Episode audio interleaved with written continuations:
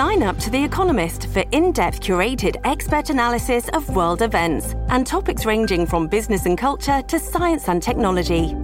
You'll get the weekly digital edition, online only articles, curated newsletters on politics, the markets, science, culture, and China, and full access to The Economist Podcast Plus. The Economist is independent journalism for independent thinking. Go to economist.com and get your first month free. This episode is brought to you by Shopify. Whether you're selling a little or a lot, Shopify helps you do your thing, however you cha-ching. From the launch your online shop stage, all the way to the we just hit a million orders stage. No matter what stage you're in, Shopify's there to help you grow. Sign up for a $1 per month trial period at shopify.com slash special offer, all lowercase. That's shopify.com slash special offer.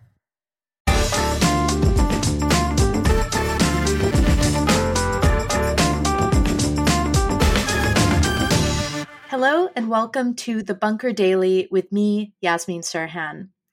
If you're an avid listener of The Bunker or our sibling podcast, Oh God, What Now? You might be aware of the term progressive alliance, the idea that all the left leaning parties in Britain would team up to beat the Tories in individual constituencies.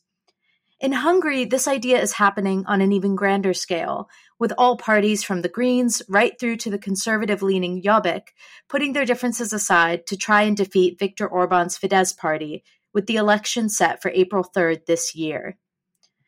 But unseating Orban won't be an easy feat.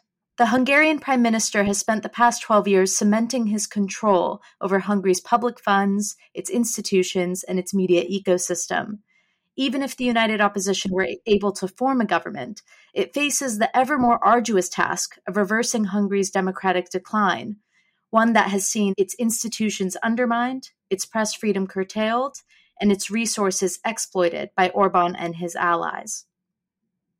Joining me to discuss the upcoming election and what it means for Hungary are David Dorosz, the former MP turned campaign manager and candidate, and Peter Kreko, director of the Budapest think tank Political Capital Institute.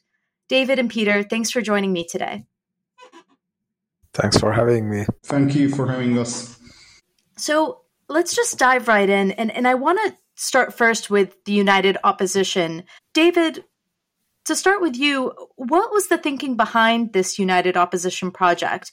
When was the idea first put forward? Uh, thank you again for having me. And uh, what uh, we have to understand is that uh, Orban has a super majority and a super dominance over the Hungarian politics uh, in the last 12 years. And that means that Orban and his ruling party, Fidesz, uh, changed the constitution. And with this, they changed the electoral system and the electoral rules. What was before a proportional system just became majoritarian uh, electoral system, which uh, explicitly favors uh, Fidesz and explicitly favors governing parties, so Orban's party. So they used this new electoral system twice in 2014 and 2018, and in both cases they faced a fractured opposition. And the result was uh, very clear that in both times, thanks to the fractured uh, nature of the opposition, they were able to have a supermajority without winning more than 50% of the votes. So it was uh, uh, simple and uh, clear for every opposition uh, party that we have to make an alliance and we have to stand aligned uh, and together against Fidesz based on naturally the common criticism we have against Orban with uh, everything he as a turbo uh, populist has done with the um, rule of law, the crackdown on independent media and other very important issues. After a longer negotiation period, there was um, agreement between six opposition parties that they will hold uh, primary uh, primaries to decide uh, uh, their how they cooperate, and we had the first ever Hungarian primaries for parliamentary elections last September, and the turnout was huge, and it was a huge success, and that's the success and the political basis we are building our campaign for the upcoming, as you mentioned, April 3rd election. Yeah, so David, it sounds like from what you've said that there was as much uh, a political necessity to do this and that the parties are a lot stronger electorally, percentage wise, together, but also this sense of shared end goal, this this notion of unseating Orban and and try to sort of reclaim Hungarian democracy from the supermajority that you described. Now, here in the UK, I think it's it's fair to say that um, the parties or the country has a, a, hard time convincing, you know, Labour and the Liberal Democrats, which are two center left parties, to work together. But the coalition that you've just described spans the entire political spectrum. And, and I'm wondering, you know, it, obviously, as, as you've mentioned, you have a shared goal of unseating Orban, but h- how does the coalition work with all the other issues that perhaps the parties don't necessarily agree on? We have put a lot of uh, time, energy, and effort into uh, creating a common platform. We cover all the major issues facing Hungary today, from climate change to inequalities, uh, to economic development and the problem of uh, the dismantling of uh, uh, rule of law and the free media. So we have a common project which we will start after uh, a majority and forming our government. So the shared values and the shared uh, political policy aims are the basis and uh, the fundamental part of our cooperation and alliance. You talked about the the primaries that the United Opposition held late last year. And I wanted to ask you if you could tell us a bit about Peter Márki-Zay, the candidate that the electorate um, chose to lead the United Opposition as the prime ministerial candidate. Who who exactly is he, and, and what can you tell us about his background? Yeah, um, uh, Peter Márki-Zay is currently a mayor of a town uh, uh, from uh, from southern Hungary. That's one of the 20 biggest uh, towns in the country, and uh, he used to work uh, as a business um, manager before that. He spent uh, considerable time in uh, living in and working in Canada and the US. And he was the first one who stood as a common uh, uh, candidate against Orban uh, in his first electoral success as mayor of uh. This is the town he currently leads. So he symbolizes the cooperation and how one candidate can beat uh, Orban, even in a town which uh, could be considered as the heartland uh, of uh, Orban and Fidesz. So, to, in 2018, when he was first elected, was a breakthrough moment building upon this breakthrough moment, uh, he was able to enter the race for the primary race for prime minister uh, candidacy, and uh, he is very energetic and uh, a new uh, voice on the oppositional side. And uh, I think with him, somebody who is coming uh, from from the right so he's not coming from the established um, mm-hmm. uh, social liberal background so that's something that appeals to a lot of voters uh, on, on one hand and on the other hand uh, caught uh, uh, Fidesz off guard Peter, I, I want to bring you into this. Taking a step back, how important is this election for Hungary?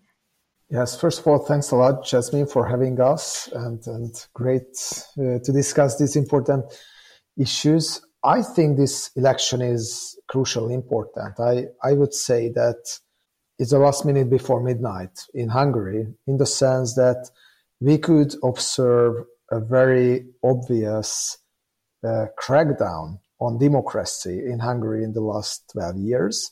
And according to all the institutions that are measuring the quality of democracy, like the Economist Intelligence Unit or Freedom House, Hungary have practically become a hybrid regime, somewhere in between democracy and dictatorship. And we have just abandoned the democratic end. And I still think that the government can be defeated on elections, which is very important. But there are less and less institutional independence uh, in Hungary when it comes to institutions like prosecutor's office, the media authority, the constitutional court, and the list goes on and on. And the nature of uh, the governance of Viktor Orban is that he has to occupy more and more space in the institutions, in the economy.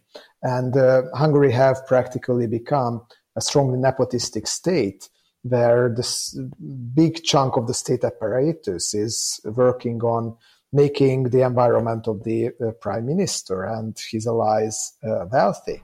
Uh, so I do think that at this moment, when, as David have already said, the opposition uh, is united to beat uh, Viktor Orban, which is a huge achievement, and there are still a lot of, let's say, ideological differences between the players that came together to one front.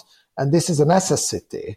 Uh, even before 2010, the Hungarian electoral system combined the elements of the proportional and the majoritarian system. But after the changes of the uh, electoral system that David have already referred to, it became way easier to get a supermajority with less than half of the votes.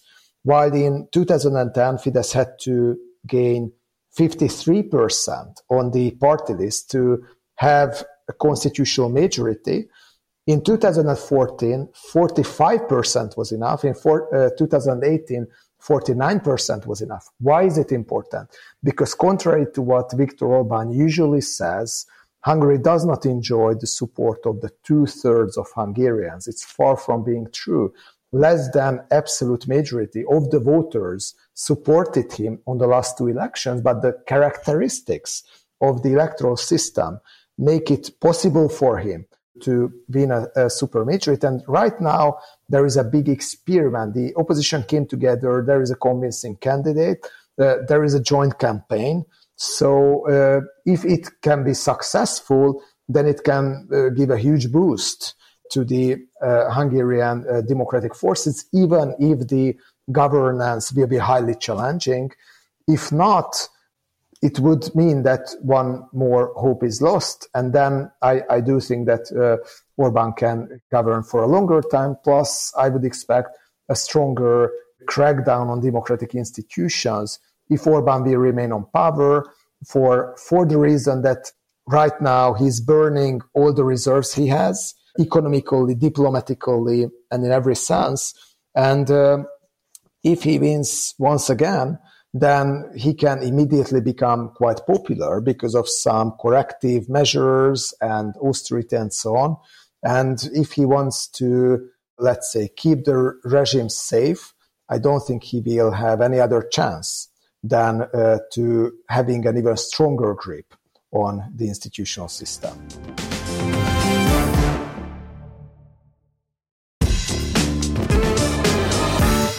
Sounds like from everything you've just laid out, I mean, you, you noted at the top that it is still possible for, for Viktor Orban to, to lose an election. But it sounds like over the last 12 years, from everything you just explained, he, he has tilted the playing field very much in, in his party's favor.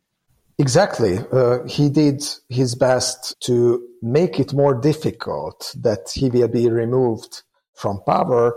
And while, for example, the government uh, claims that he's representing the will of the people, even it was made more difficult to have a referendum in certain issues, and, and the uh, threshold for validity was raised. Probably the uh, most important thing is occupying the media space as well. Orban uh, have made the most centralized media system in the whole European Union, uh, even Silvio Berlusconi uh, uh, could be quite envious that he could even never dreamed of a media empire that Orban has with a huge media machinery, more than 500 media outlets were put into one huge Giga Foundation that is parroting the messages of the government, uh, having a political and not a information logic, and uh, spreading fake news and disinformation big time. And this will be a, a, big challenge for the opposition as well. The character of Peter Márki-Zay is a big challenge for Fidesz, and, and the fact that he is coming from the right and he represents all the values that Fidesz have namely stand for for a longer time, it is a big challenge. But Fidesz uh, has the opportunity to create a totally virtual reality out of fake news and state-sponsored disinformation, something similar that we can observe in way less democratic countries like in Russia or Turkey. And the big question is that how much uh, will it be possible to persuade voters that are uh, being a bit entrapped by the uh, governmental uh, media bubble. So yes, Orban did everything to make it more difficult for the opposition to win, and the opposition has to win at least three, four percentage point more on the party list than the government, so to overcome all the distortions of the electoral system.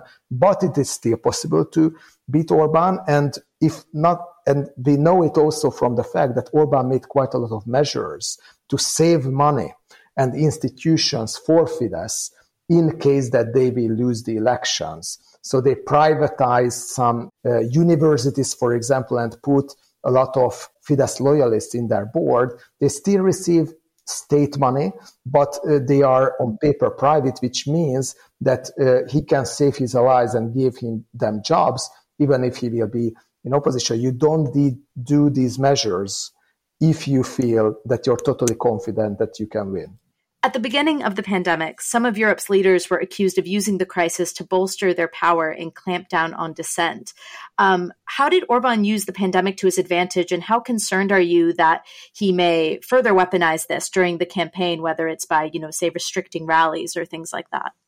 Orban have abused the situation as as much as he could so far with uh, introducing extraordinary legal uh, situations where uh, there is less control over his power, less uh, supervision as well, and at the same time, it's easier to make decisions without parliamentary control.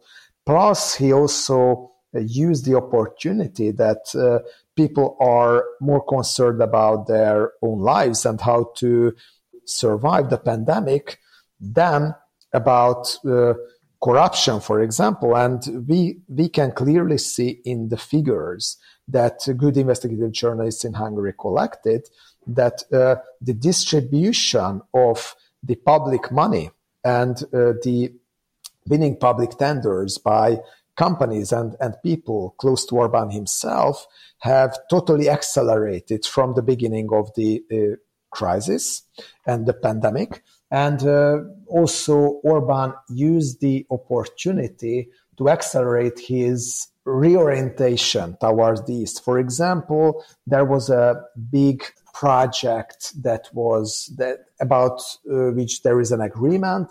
This is Budapest Belgrade railway line uh, built by Chinese loans, finally by Hungarian taxpayers for an awful lot of money. And uh, also, at least half of the companies that are doing uh, the project will be Chinese companies. The other half of the companies will be uh, close to Viktor Orban himself. And this is just one example out of the many. I think uh, we can already say that Orban have used the pandemic big time. Uh, I don't know how much they will be able to do that during the elections. And what is rather surprising, I would say that Hungary is, is a country where uh, the mortality out of COVID is one of the highest. Um, and still, more than 40,000 people have died in a country of 10 million, and still uh, Orban's popularity is more or less on the same level. So the government is not necessarily interested into, let's say, going to lockdowns and more restrictive measures about the pandemic, because if they put it at the top of the agenda, it can be a quite dangerous topic for their popularity and image.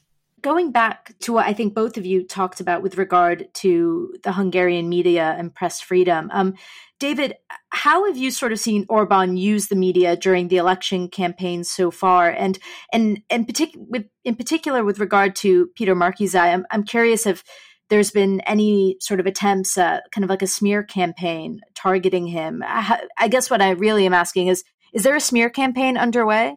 Yes, and uh, it will uh, only be enhanced by by Orban and his uh, media team. So they will use everything they have in their classic playbook.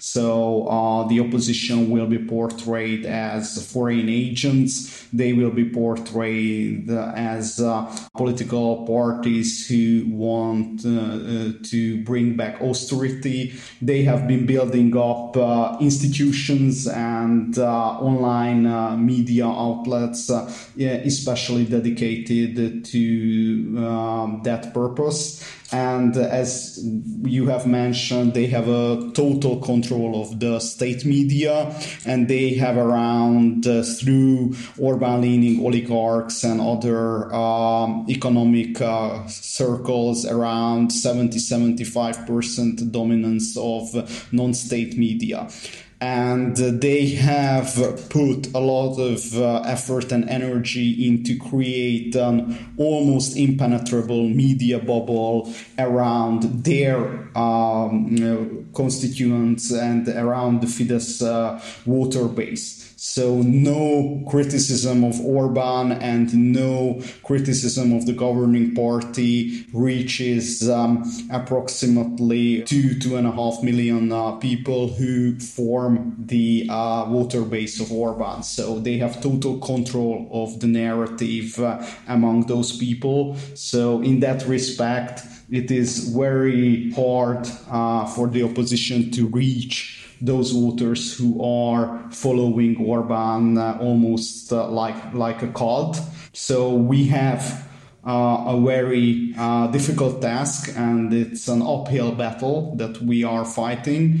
Uh, but still, uh, we believe that these. Um, things could be overcome, and there are voters out there we, that could be reached by by opposition messages. Peter, on the same day as the election, um, there was also a referendum on the controversial LGBTQ law that came up last year. What will this law do if it gets approval from the people? This law or, or this referendum is practically about a totally non existent problem in Hungary.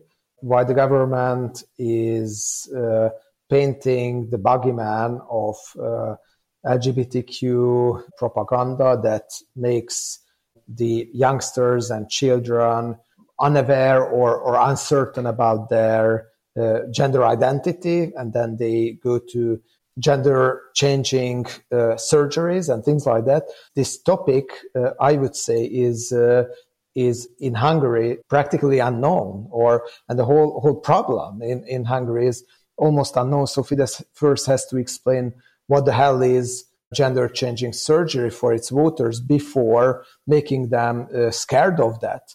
Uh, and also by all the disinformation in, in Hungary, it seems like in Western countries, uh, people are simply not aware of, of their gender identity anymore. As Orban said recently in one of his speeches, while uh, Hungarians can uh, will not froze in the winter, unlike the Westerns, he thinks, because, or he said, because of the high energy prices.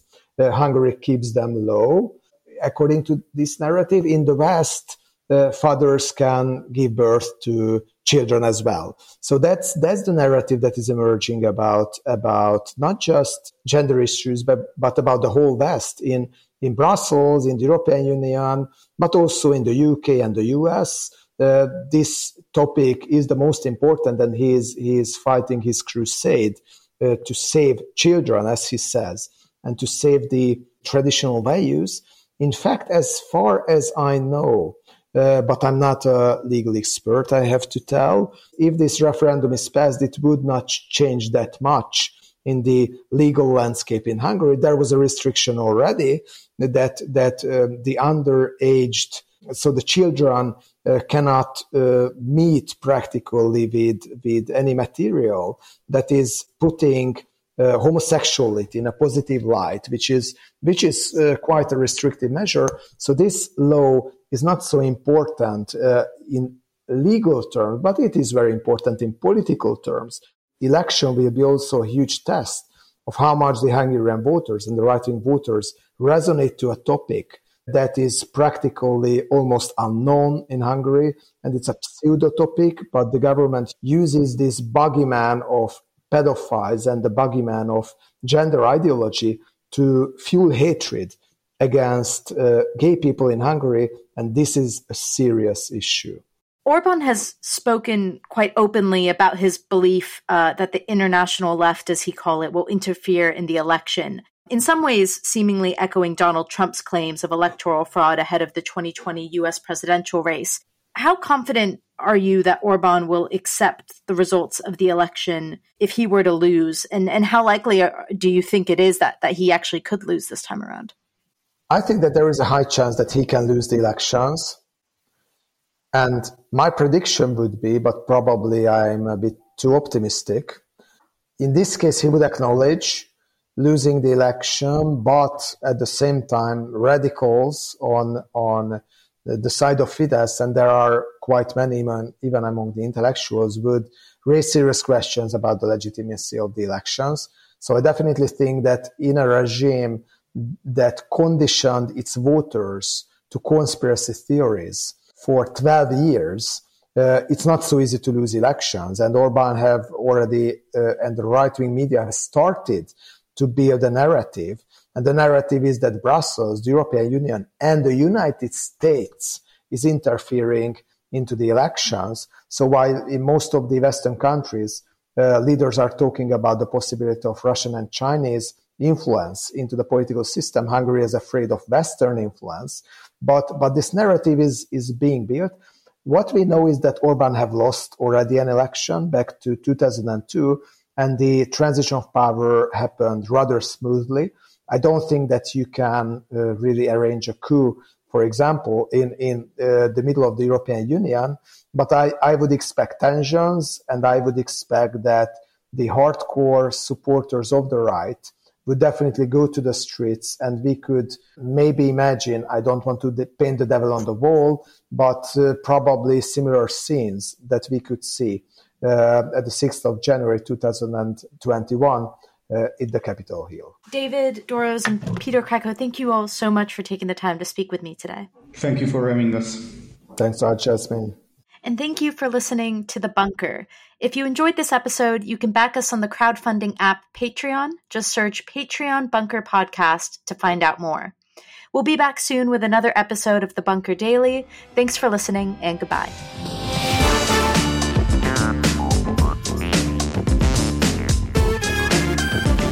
The Bunker Daily was presented by Yasmeen Serhan. The group editor was Andrew Harrison. The lead producer was Jacob Jarvis. And the producers were Jacob Archbold, Jelena Sofronijevic, and me, Alex Rees. Theme tune by Kenny Dickinson. The Bunker is a Podmasters production.